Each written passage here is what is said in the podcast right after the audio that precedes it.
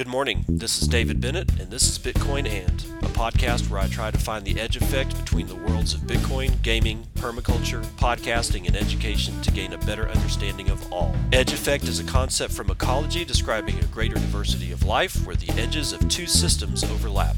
While species from either system can be found at the edge, it is important to note there are species in the overlap that exist in neither system, and that is what I seek to uncover.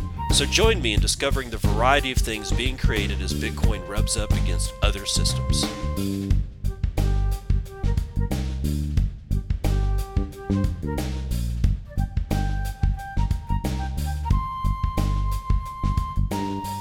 It is Wednesday. God, and it's cold. It's the 17th of February 2021 down here in the Texas Panhandle where temperatures reached minus 19 degrees Fahrenheit uh, just a couple of days ago. It's supposed to get up to 24 degrees today. Oh, thank God. Because yesterday the high was like, I don't know, I think I saw eight degrees. And before that, the high was two.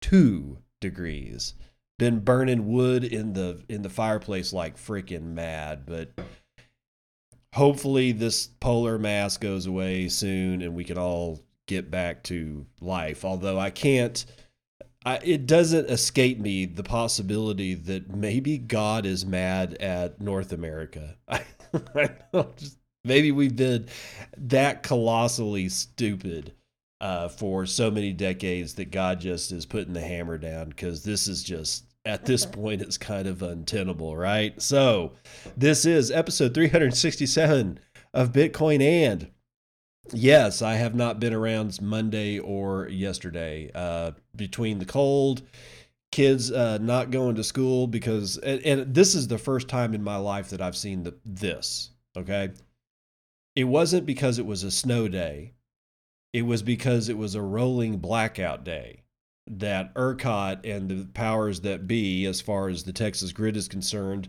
apparently put the word out to all of the independent school district, well, all the school districts in in Texas, uh, or at least in my neck of the woods. I don't know about Austin, but in my neck of the woods, they said we don't want you to open any of the schools, and we want you to shut down all the power. So the kids were, you know, the kids are are not at school. They're not at school again today because of the same shit. Although today is actually a snow day because we got a whole bunch of snow on, on top of cold weather. So that's what's been going on. That's why I haven't been coming to you live with the news. But we are today. We're going to start out with a whole batch of stupid out of India.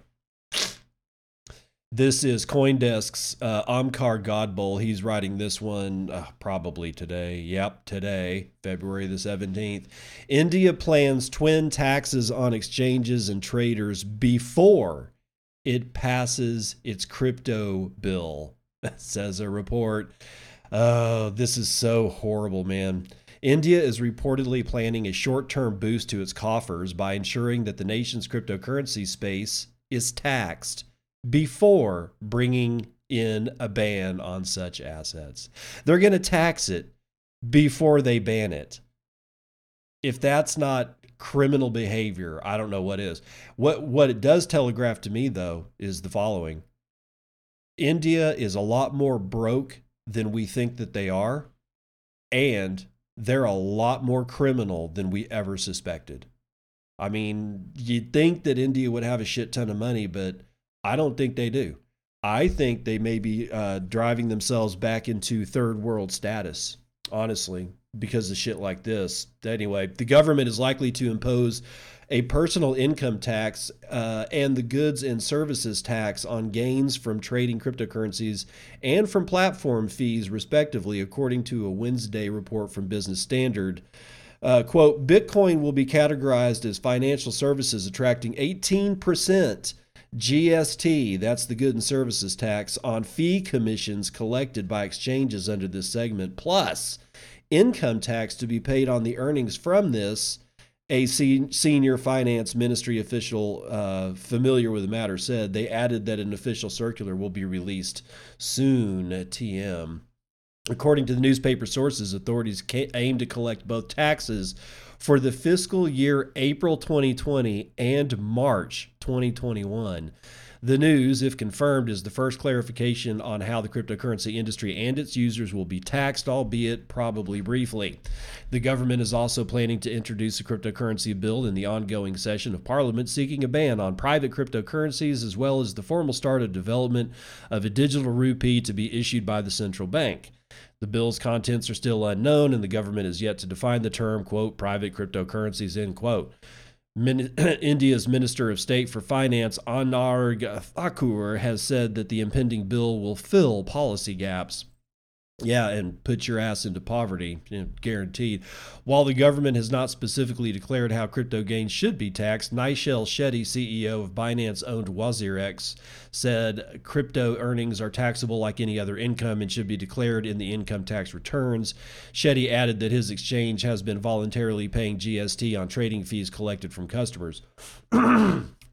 Taxation does not necessarily imply legality, according to another source. Quote, let it be clear that just because income tax or GST has been charged on the transaction, it does not by itself make the transaction legitimate. So you're going to tax, legitimately tax illegitimate transactions. That's that's your your your answer as a government. Just God, the the, the sheer ethical failure here is beyond compare. Taxability and legality of transactions are independent of each other, a senior official at the finance ministry recently told the Hindu business line. In today's report, the anonymous official said cryptocurrencies, while unregulated, have not yet been banned, and taxation rules apply to all kinds of services and commodities. You guys can't get your story straight. Is it legitimate? Is it illegitimate? Is it regulated? Is it unregulated? Doesn't really matter. You can tax it. So how come you're not taxing illegal drug transactions? Oh, I'm that's that's right because illegal drug transactions happen in back alleys. That's what it looks like to not be regulated. Okay? If I've said it before, if you look like you can be regulated, you will be regulated. The only way that you can get past that is to look like you cannot be regulated. Okay? These guys are going to stop at nothing to ex- extract their pound of flesh, just like Shylock in Merchant of Venice. If you haven't read Merchant of Venice from Shakespeare, I highly recommend it. I believe it's actually one of his very best plays. Let's continue on now. Uh, what's this one? Bitcoin will persist in Nigeria, but the ban changes things. So we have yet another round of stupidity on on the way here. Aiki Atukaibu. I, I'm just butchering that. I'm sorry, dude. I don't mean to. It's just it such a foreign name for me. This is out of Bitcoin Magazine, by the way. Uh, you have probably heard the news about the Central Bank of Nigeria imposing a ban on financial services for cryptocurrency exchange operators, as well as the incongruent excuses for its actions. You may have also heard of several connected controversies, like how it's linked to the End SARS protest, aid for which was partly funded in Bitcoin.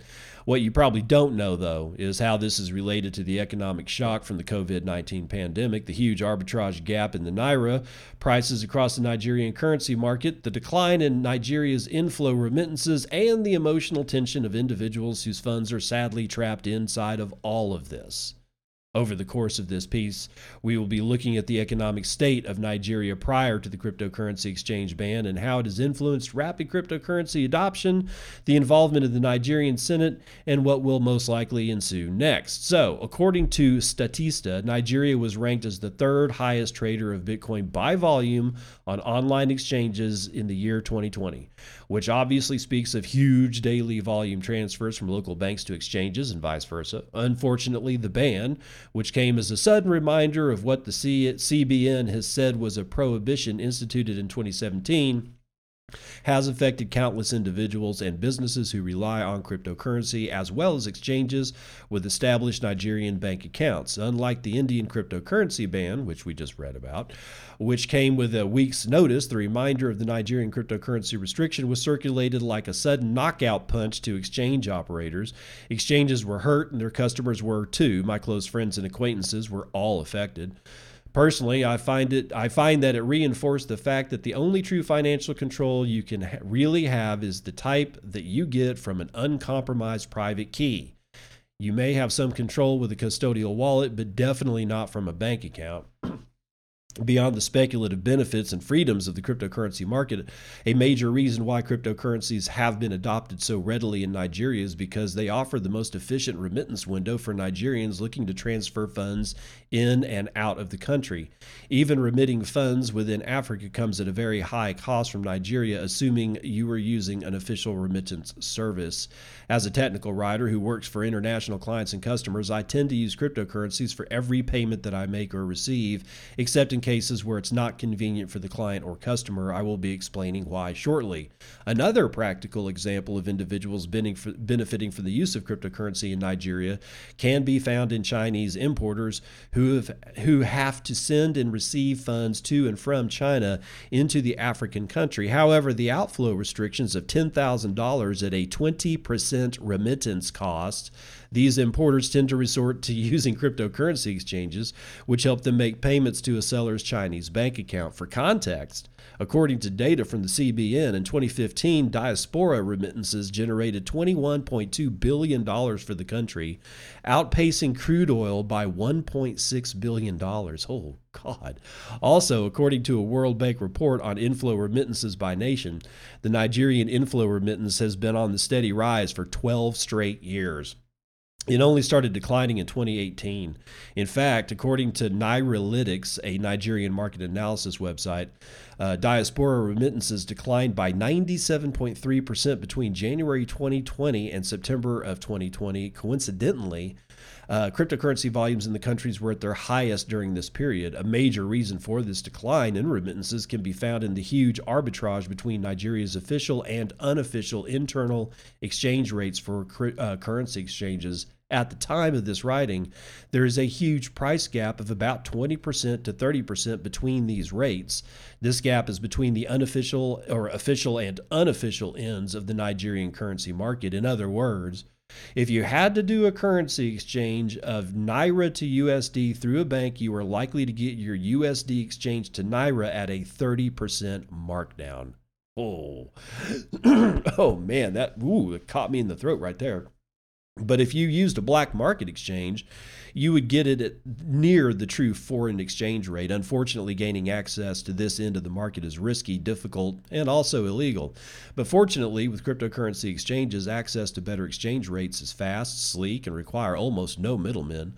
Besides maybe the exchange providing escrow and you receiving the funds in your bank account, the exchange rates from personal experience fits the reality, especially with peer-to-peer exchanges. Also, another motivation for this rise in cryptocurrency volume has been the rapid devaluation of the naira in the forex market. The naira USD pair has lost over 189% in just 5 years. Oh, also, is as in every other part of the world, investors and savers in Nigeria are slowly beginning to see the promise that the cryptocurrency market offers for long term investing. In defending its 2017 ban on the financial facilitation of cryptocurrency operations, CBN argued that cryptocurrencies are, quote, largely speculative, anonymous, and untraceable, and increasingly being used for money laundering, terrorism financing, and other criminal activities. Yes, I'm I've heard about so much terrorism in, in Nigeria. It's clearly all being funded for bit, whatever. God, idiots.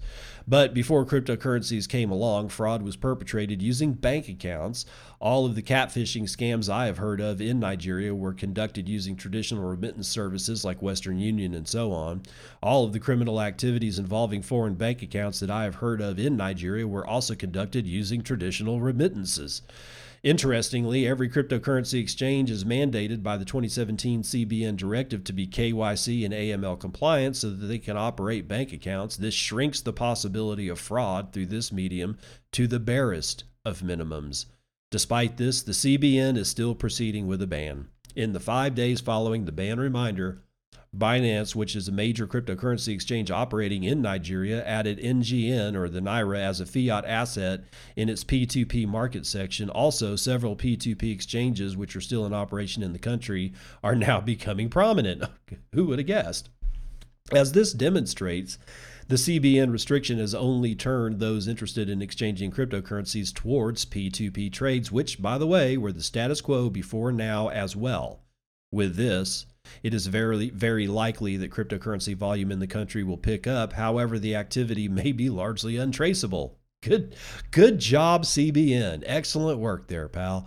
Some days after the restriction was recirculated, the Nigerian Senate called on the governor of the central bank and the director general of Nigerian Securities and Exchange Commission to offer a brief on the ban and the ongoing status of cryptocurrencies in the country. However, At the time of this writing, the date of that hearing is still undecided. What is clear, however, is that some senators are in favor of cryptocurrency regulations.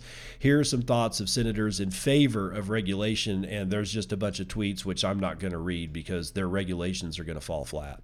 It's just going to go P2P, it's just going to go to Bisq or HODL HODL or whatever and these people are going to conduct business as they've always conducted business, basically at the fringes of a legacy system that does not fucking care about them. That's not Ike writing that. That's me. That's my statement. Also, the former deputy governor of the Nigerian Central Bank, Kingsley Moghalu, shared his thoughts in a recent interview on why a regulation for cryptocurrencies in the country is necessary. Other groups like the Blockchain Nigerian User Group, uh, the largest blockchain community in the country, exchange operators, and several other individual entities are working towards securing an ease on the ban. We will likely see a hearing of blockchain stakeholders in the Senate, but information on that is still unclear. It is certain that eventually affected operators will be getting a grace period to withdraw their funds. Also, the Nigerian central bank will eventually come to terms with how uncontrollable cryptocurrency trades really are once P2P trading normalizes. However, what may be most affected is the growth of the blockchain innovation that we were beginning to see in the country before the ban was recirculated. Okay, so blockchain innovation is a bullshit catchphrase for uh, steal all your money on a bullshit yield farming yam token or something like that. It doesn't matter. Only Bitcoin matters. Okay, only Bitcoin matters. However, the Nigerian uh, government and their central bank are doing no favors to their population at all, because generally speaking, the population of Nigeria is is not all that well off, unless you're a unless you're in the government. If you're in the government, you're doing fine and God forbid you have any of that power stripped away from you because then you will not be doing quite so fine. Now, India. um, let's see. This is actually an opinion piece by Obi Nwosu from BTC Times. So it's not. It's got a little bit of news about what we talked about with India, but Obi's, you know, Obi's always got some really good thoughts, uh, and I, I like including uh, his his writings when we do these when I can. Now, he wrote this one for BTC Times on February the 16th, but he says, uh, China is a sleeping giant, said Napoleon. When she awakes, she will astonish the world. But what of India? Napoleon wasn't the only one to discount this great nation, including some of today's most seasoned world watchers who eyeball China while ignoring the similarly meteoric rise of its southern neighbor. India is not just the planet's biggest democracy. it plays a full part in the global economy, with, among others, a thriving tech sector and a space program. What's more, according to the UN, it has lifted an astonishing 273 million people out of poverty in the last 10 years. Yeah, you're about to plunge them right back in, pal. Yet, in spite of this proud record, India is plowing ahead with a complete ban on investments in cryptocurrencies. Clearly, political plurality, technological leadership, and a commitment to fighting poverty does not equate to common sense about crypto. Dude, just use Bitcoin. Just look at the efforts to squash Bitcoin in the USA and other democracies. So, how do I take this news? With disappointment, frustration, anger? None of the above. As I've argued repeatedly in this column, and as you know too, Bitcoin is bigger than any single country. Its widespread appeal is based on commonsensical understanding of the failures of fiat and the benefits Bitcoin brings. I know a thing or two about India. In a previous life and long before Bitcoin, I lived and worked in New Delhi. I saw at firsthand how innovative, fast moving, and technically astute everyday Indians are. India's government had, until last week, attempted. Uh, ban- last week's attempted ban on Bitcoin made huge efforts to support its citizens' enterprising ambitions. You could call it the Indian dream. The proposal by India's government seems to be modeled on China's ban on Bitcoin, but goes even further since it outlaws personal custody. Will this kill the Indian dream? History suggests not. In 1933, the U.S. government banned gold because they saw hoarding as a major contribution to the Depression. Astonishingly, this prohibition remained in place for over 40 years and was only repealed by President Ford in 1974. Of course, this ban was almost impossible to enforce, and those who kept hold of their gold found themselves richer and better able to weather the Depression and subsequent storms. Some people will no doubt sell their Bitcoin in line with their government's edict, but many others, those who have held on for dear life through Bitcoin, Bitcoin's roller coaster but ever upward rise will continue to hold, especially during a period which many expect to be a bullish one for the orange coin. I predict that India's ban will be even less successful than Roosevelt's and will provide a compelling case uh, study highlighting the empowerment that Bitcoin brings to the underprivileged and those who have most to lose from inflation. Depressingly, one of the uh, un- unfortunate effects of the ban will be to impede India's phenomenally successful moves to alleviate poverty the Satoshi really hasn't dropped for the world's governments. They are used to money that they control, which explains why they think they can ban Bitcoin with a click of the fingers. In reality, India or any other country for that matter can do no, can no more ban Bitcoin than they can outlaw the moon. At the turn of the millennium, people wondered which country would replace the United States as the global hegemon. The smart money was, and for many still is, on China, but that's wrong. The, this focus on nation states is very 19th century way of thinking about the world and contributed to many of the problems of the 20th. The, the current century isn't owned by any one country. Instead, it belongs to anyone smart enough to invest in Bitcoin, inoculate themselves from inflation, and take control of their financial future. I have a simple message to governments tempted to take the illiberal, authoritarian, and frankly self defeating step of trying to ban Bitcoin. It's here, it's the next frontier get used to it. So yeah, that's he's echoing a lot of the thoughts that that I think. Although I don't think India is, I don't think India is in as great of a position as Obi thinks it is, and I I I think that because they're well, they banned the 200 rupee note. It was either 200 or 500 and forced everybody to KYC themselves at a bank to turn those things in. So they're clearly, they were clearly then, and that was like four, four years ago, three or four. So clearly, even back then, they were very concerned about something. And now they're going to tax before they ban Bitcoin so they're even I, I don't know man. I think they're they're trying to fill a hole. I i really do. I, I don't think india is in is in the state that we all think that it's in. That's that's all i'm saying. So fast bitcoins gifting customers 50% of on-chain transaction fees for using the lightning network. We kind of call that a loss leader. I guess. I don't know. Hold on I'm I'm woefully low on coffee, so I'm trying to drink some without you know gurgling at you. But you know, Peter Chawaga, let's let's hear about this from Bitcoin Magazine.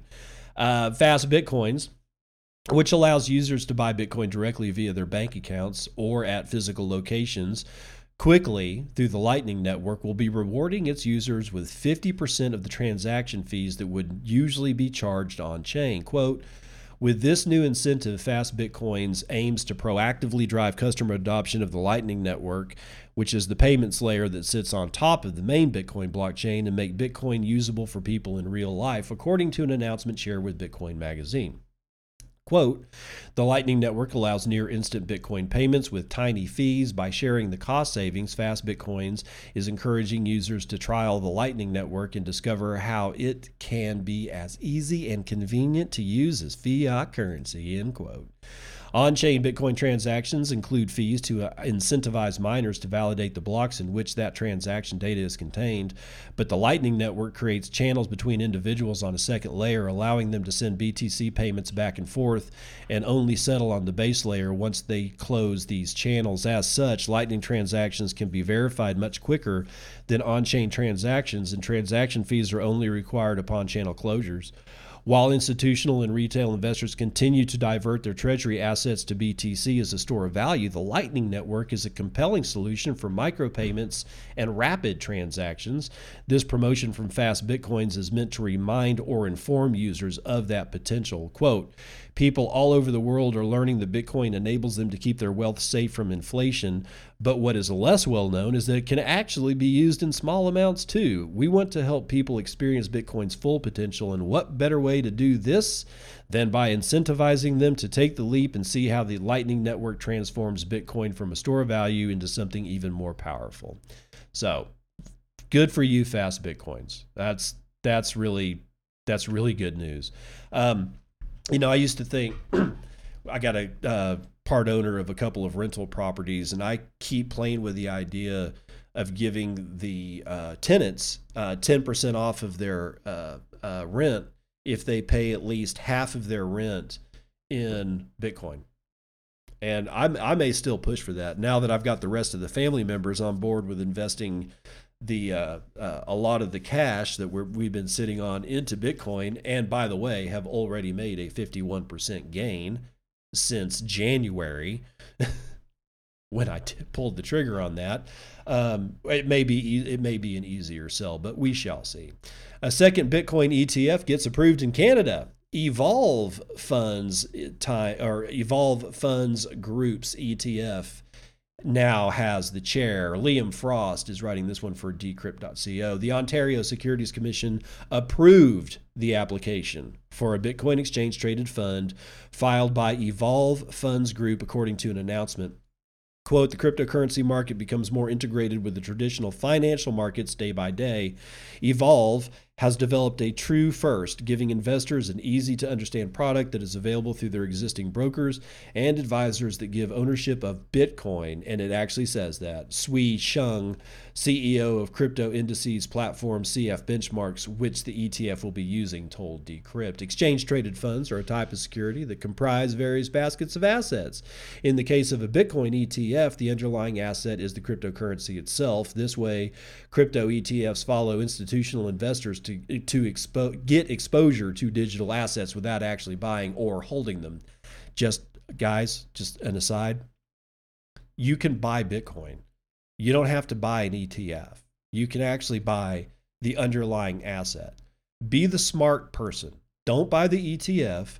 Don't go over to, you know, Grayscale and buy their horrendously mispriced Bitcoin just buy the damn asset yourself and you can do that using cash app you can use swan bitcoin which is those are the two that i normally use you can also use river financial which i have used in the past and i don't have any problems with them but i don't need three different companies you know I don't need three different companies, you know, doing this shit for me. So anyway, uh, an ETF usually tracks or follows the price of an asset or a bulk of them traded as a single traditional instrument. Since they can be freely traded on traditional talk, uh, stock markets, ETF holders can indirectly invest in Bitcoin and other cryptocurrencies. So I'm not going to go into the rest of this because it basically just keeps telling me what it is that I already know and what I'm advising you against. It's good that there's an ETF, okay? Because the ETF is what allows uh, like a like your 401 whoever's managing like if you're if you're working for a company and you've got a retirement account with that company. It's like probably a 401k, right? Something like that, at least in the United States. I, I don't know anything about Canada or how they, they do it. But those funds are heavily invested in different things stocks, mm, treasury bonds, various equities, you know, that like possibly even gold or silver or, or, you know, minor stocks or something like that.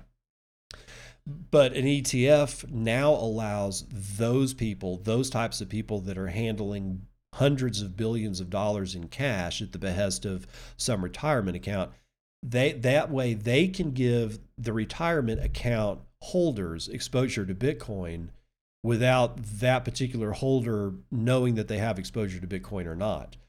But still, that's the, that's the good news. The the bad news is when an individual decides that they want to buy part of an ETF for Bitcoin, don't do that. You just go buy the asset and then you learn how to hold that asset with your private keys. Do that first and you will be happy. I, I promise. Okay. This one is yet more ETF approval type thing. Um, but this is not an approval. This is NYDIG or NYDIG uh, files for Bitcoin ATF approval. So here we go. Bitcoin focused financial services firm uh, NYDIG filed for approval to offer a Bitcoin exchange traded fund with the United States Securities and Exchange Commission today. Let's see, when is this? Uh, by the way, this is uh, Christian Keroles is writing this for uh, Bitcoin Magazine sometime yesterday. And then they go into a description of what an ETF is. All right. So honestly, you don't really need to know any more than that. Although NYDIG is a subsidiary of Stone Ridge Asset Management, which has more than $10 billion of assets under management, and announced it owned $115 million worth of Bitcoin investment late last year. I don't know exactly what, what NYDIG's investment looks like, but 115 million dollars in bitcoin it ain't nothing to sneeze at okay?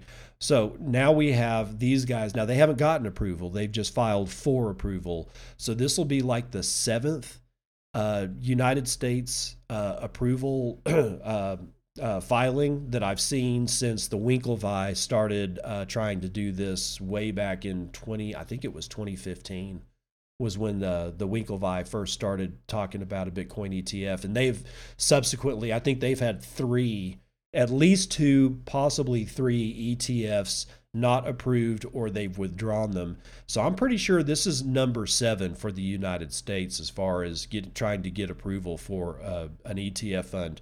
Now, to note, the United States has yet to approve any Bitcoin ETF as far as I know. Canada now has two. So Canada is beating our ass into a hole in the ground and and and they literally have one one hand tied behind their back. So I don't know what we're doing down here in the United States, but the shit needs to end. And we'll while they end it, we'll run the numbers.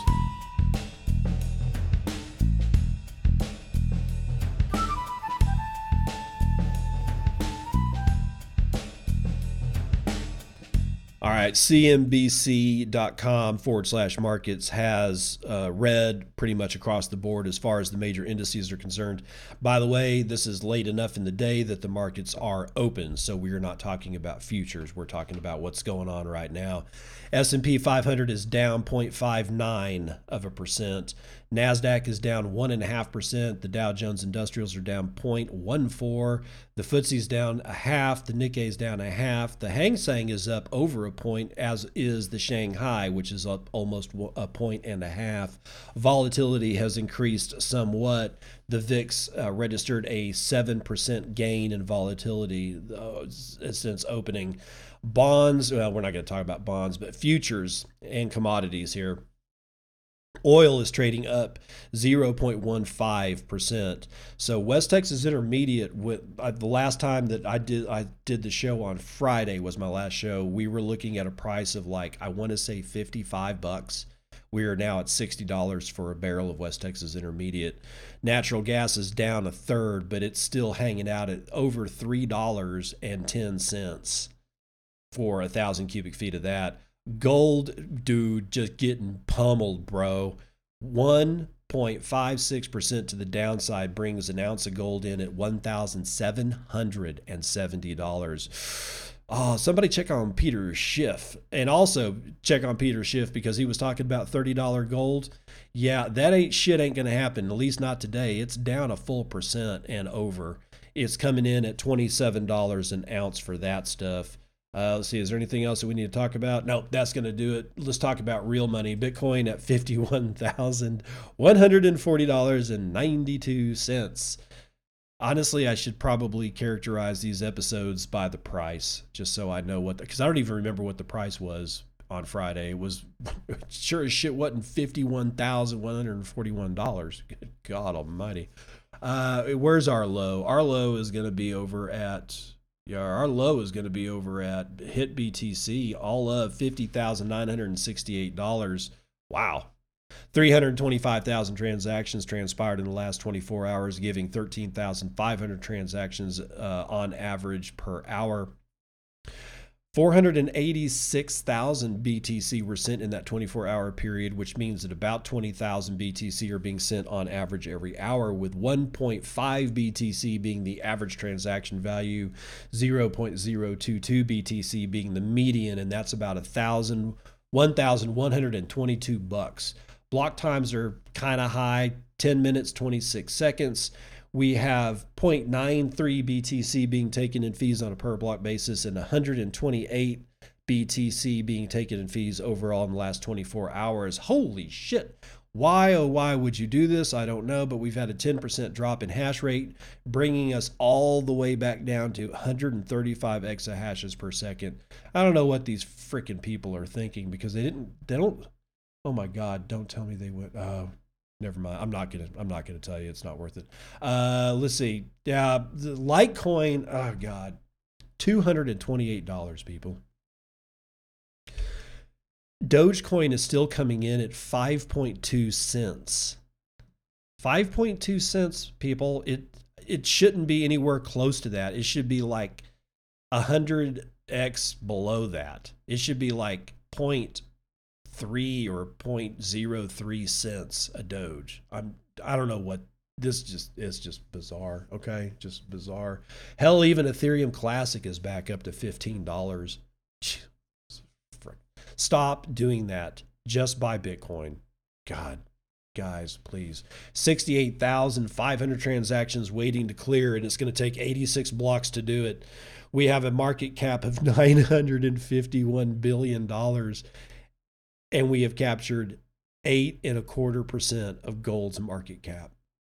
Let's say that again eight and a quarter percent of gold's market cap has now been captured by Bitcoin. You can now buy 28 and a half ounces of gold for one Bitcoin, and there are 18,631,140.97 BTC in circulation. And I've got a let's see, Clark Moody's got a price of fifty-one thousand and forty-one dollars. Okay, so that's that's his price. We have one thousand eighty-four and a half BTC in the Lightning Network, and that means we have five or sorry, fifty-five point four million dollars worth of capacity being run over 8,991 nodes with 38,095 channels. Percentage of Tor capacity continues to move upwards. 53.4% of the Lightning Network is now run over Tor nodes, of which there are 3,472. That's going to do it for Vitals.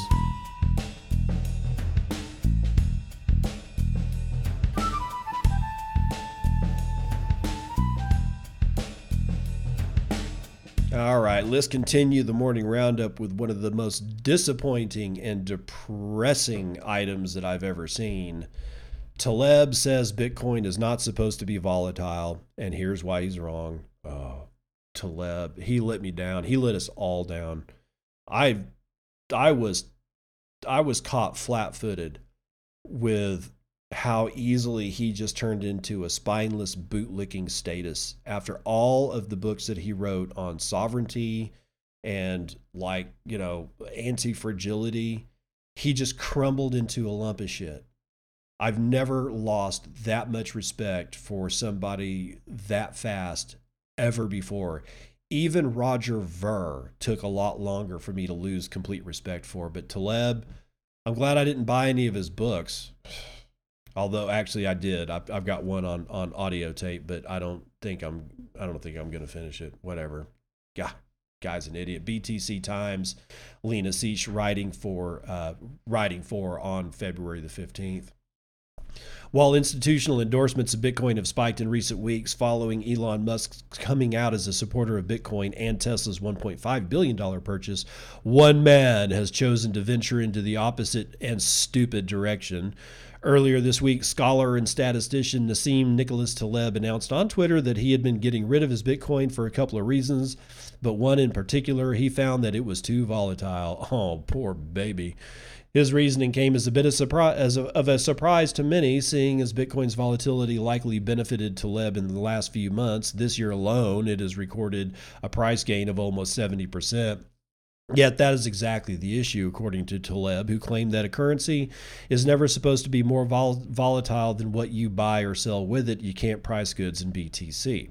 In that regard, he called Bitcoin a failure, at least for now, that had been taken over by COVID denying sociopaths with the sophistication of amoebas. So, if you've seen a lot of amoeba talk on Twitter, that's where it's coming from.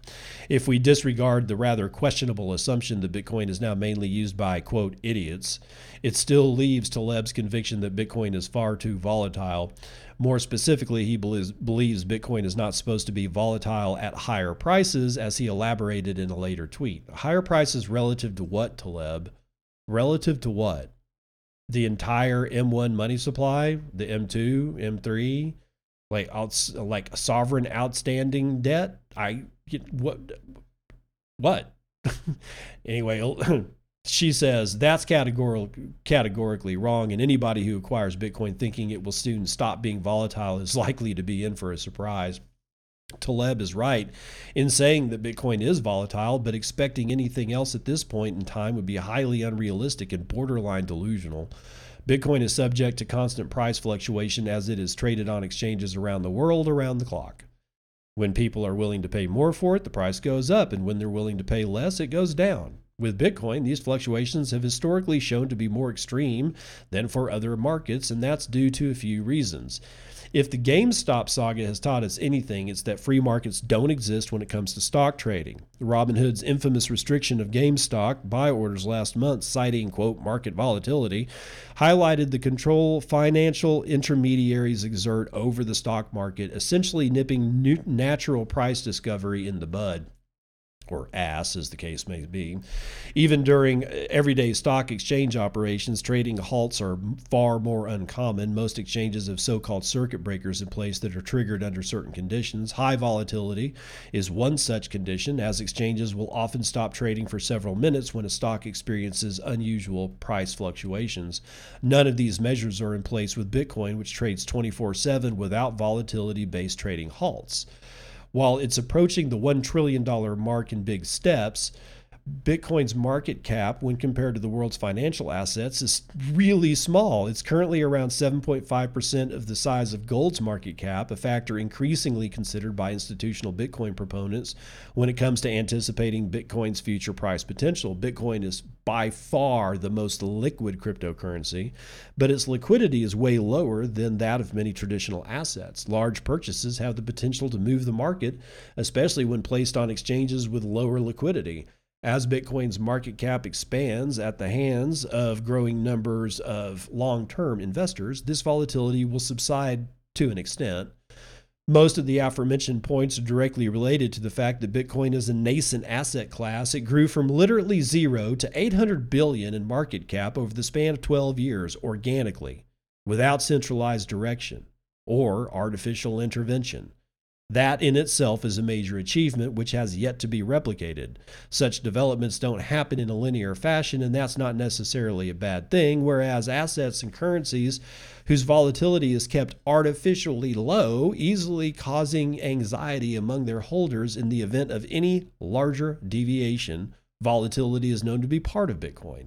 And large short short-term spikes and drops don't surprise anyone who's been in the game for some time. In fact, a popular view comes from no other than Taleb himself, who discussed the topic of volatility in his book, Anti Fragile, in 2012. Quote, when a currency never varies, a slight, very slight move makes people in the uh, believe that the world is ending. Injecting some confusion stabilizes the system. Indeed, confusing people a little bit is beneficial. It is good for you and good for them. For an application of the point in daily life, imagine someone extremely punctual and predictable who comes home exactly at six o'clock every day for 15 years.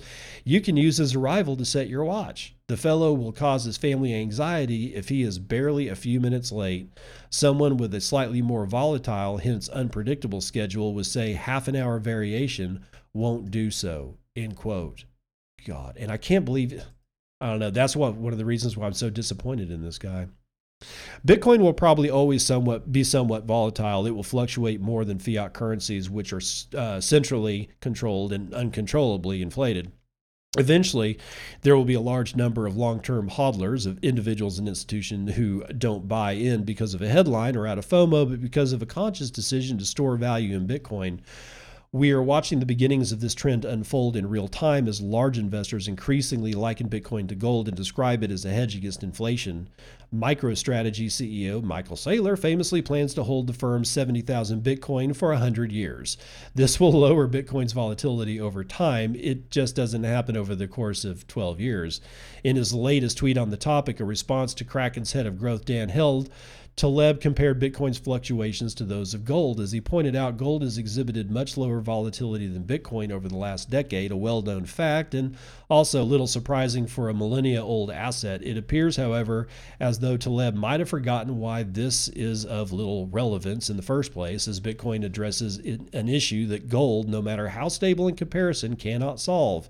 In his foreword to Saifedean Ammous's Bitcoin standard, Taleb put it this way quote, Bitcoin is a currency without a government.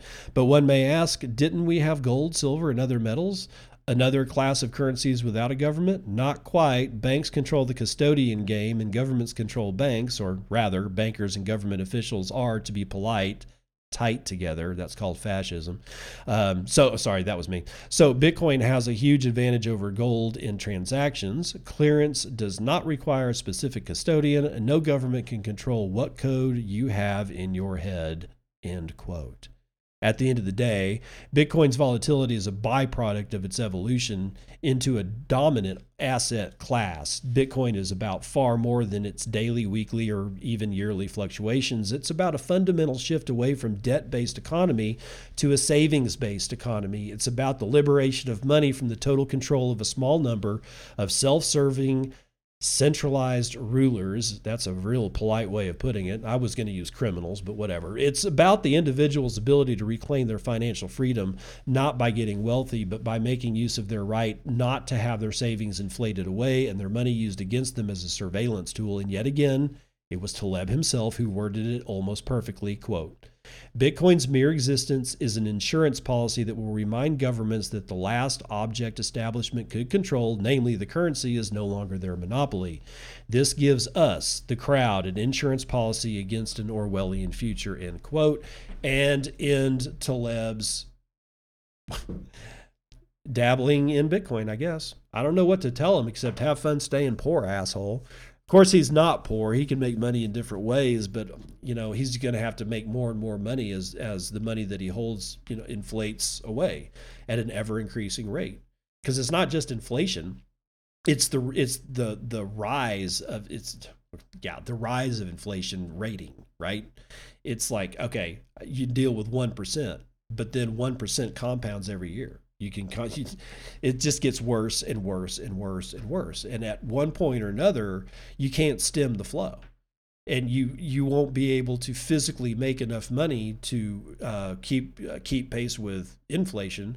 You got to go somewhere else. And i'm i'm still i'm never really going to understand why taleb did this. I, I don't understand his movements here because it doesn't fit with the logic that he's been laying down for decades it's like all of a sudden he turns into a statist, bootlicking, COVID fearing, spineless glob of jelly on the floor.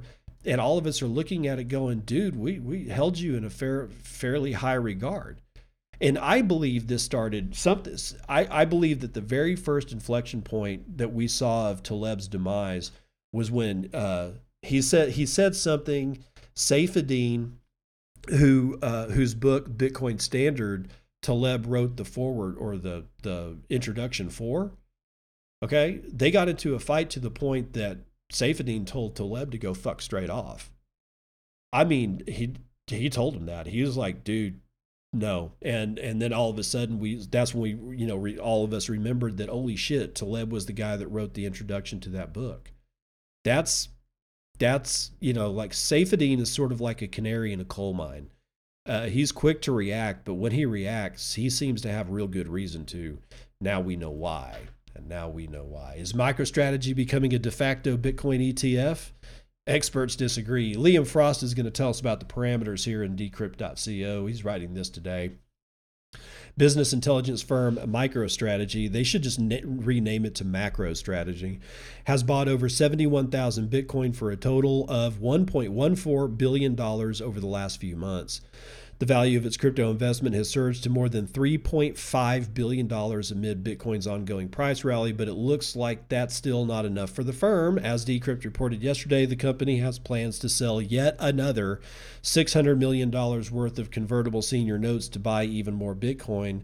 Its Bitcoin holdings are worth around 40% of the firm's market cap, which has shot up accordingly with the value of the Bitcoin holdings but the firm has become some kind of pseudo Bitcoin ETF in the absence of one of the US's enabling investors to get exposure to Bitcoin without owning it?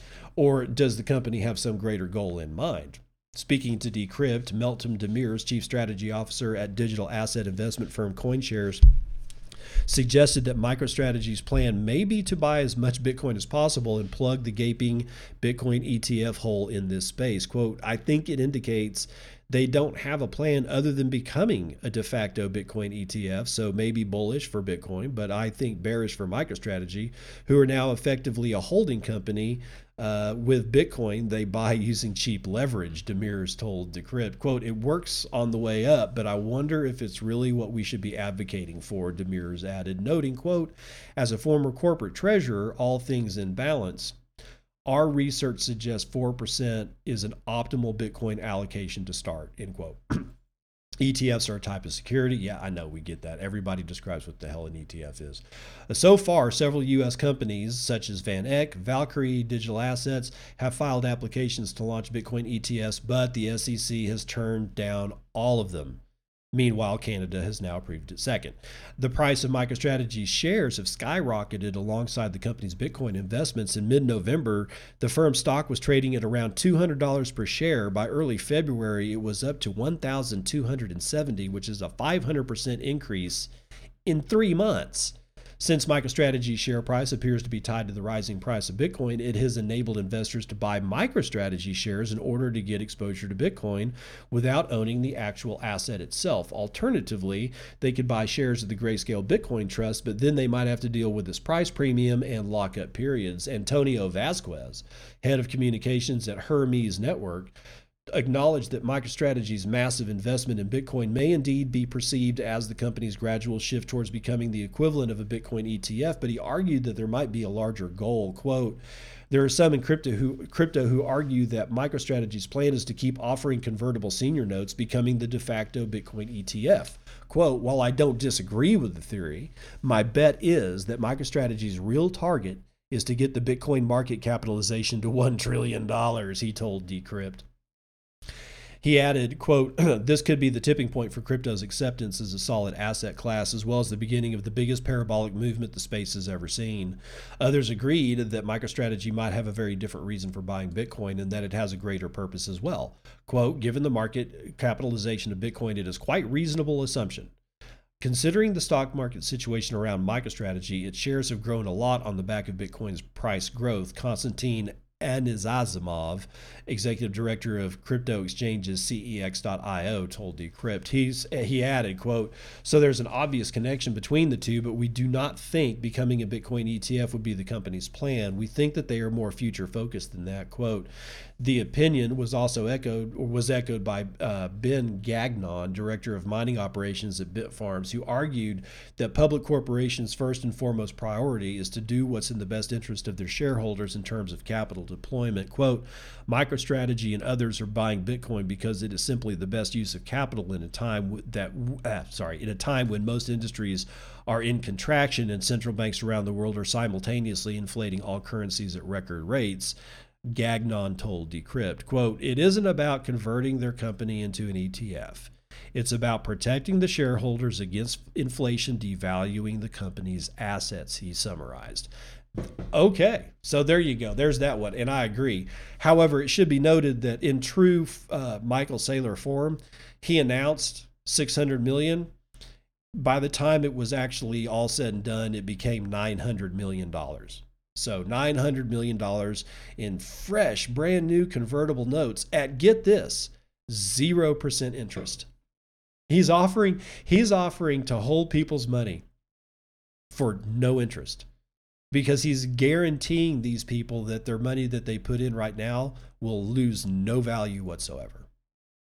It's brilliant. It's a speculative attack on the dollar and all the while here's Michael like saying, but it's not. It's not a currency. It's for savings. It's advanced savings technology. It shouldn't be spent. And yeah, yeah, yeah, blah, blah, blah.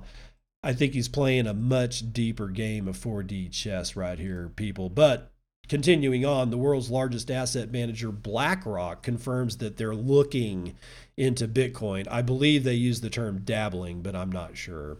The world's largest asset manager, BlackRock, is looking into Bitcoin, and it was confirmed by the managing director of the company, Rick Rieder, today.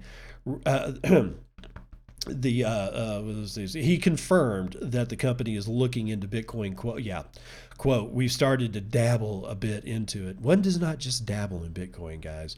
In the interview with CNBC's Squawk Box, Rieder did say that diverting one port, one's portfolio in the current economic reality does make sense. He also said that BlackRock is currently sitting on a lot more cash than they have historically had because traditional hedges don't work anymore. Quote, we're holding a lot more cash than we've historically held because interest rates don't work as a hedge, and diversifying into other assets makes some sense. So, holding some portion of what you hold in cash and things like crypto seems to make some sense to me. Uh, as Crypto Potato reported in January, BlackRock filed two prospectus documents with the United States uh, SEC. These were on, half, uh, on behalf of BlackRock Funds 5 and BlackRock Global Allocation Fund Incorporated. In both documents, the text reads that the company may engage in trading cash settled Bitcoin futures contracts.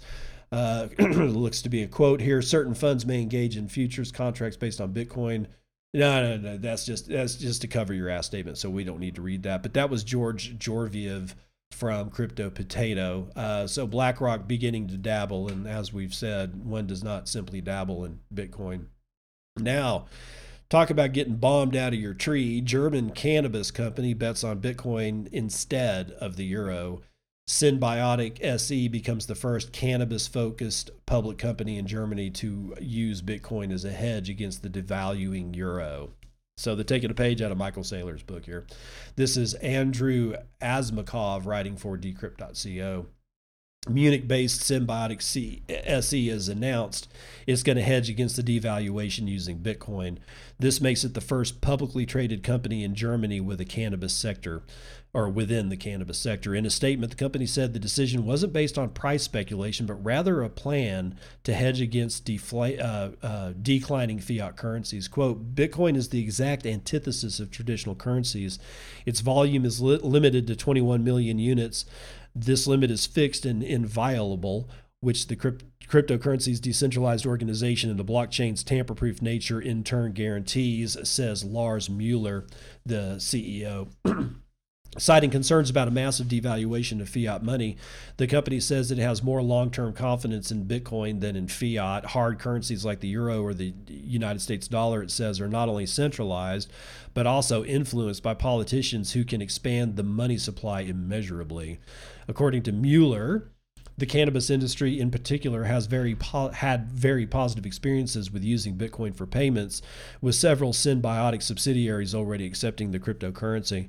Synbiotic stock is traded on Dusseldorf Stock Exchange as well as Deutsche Börse's Xetra electronic trading platform and saw an uptick following the announcement, reaching a three-week high of 27 euros or 32 and a half dollars on Tuesday before the market closed with this Bitcoin investment, Synbiotic SE follows is following the example of MicroStrategy and other big public companies that made a bet on the flagship crypto in recent months. Stop using that word. However, it's not the first publicly traded company in Germany that's put put money into Bitcoin.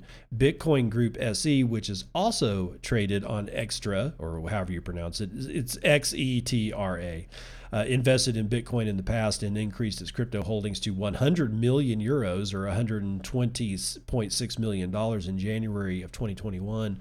Earlier this month, London-based asset manager Ruffer Investments announced that the company made more than 750 million from its last year's Bitcoin investment, having sold some of its gains.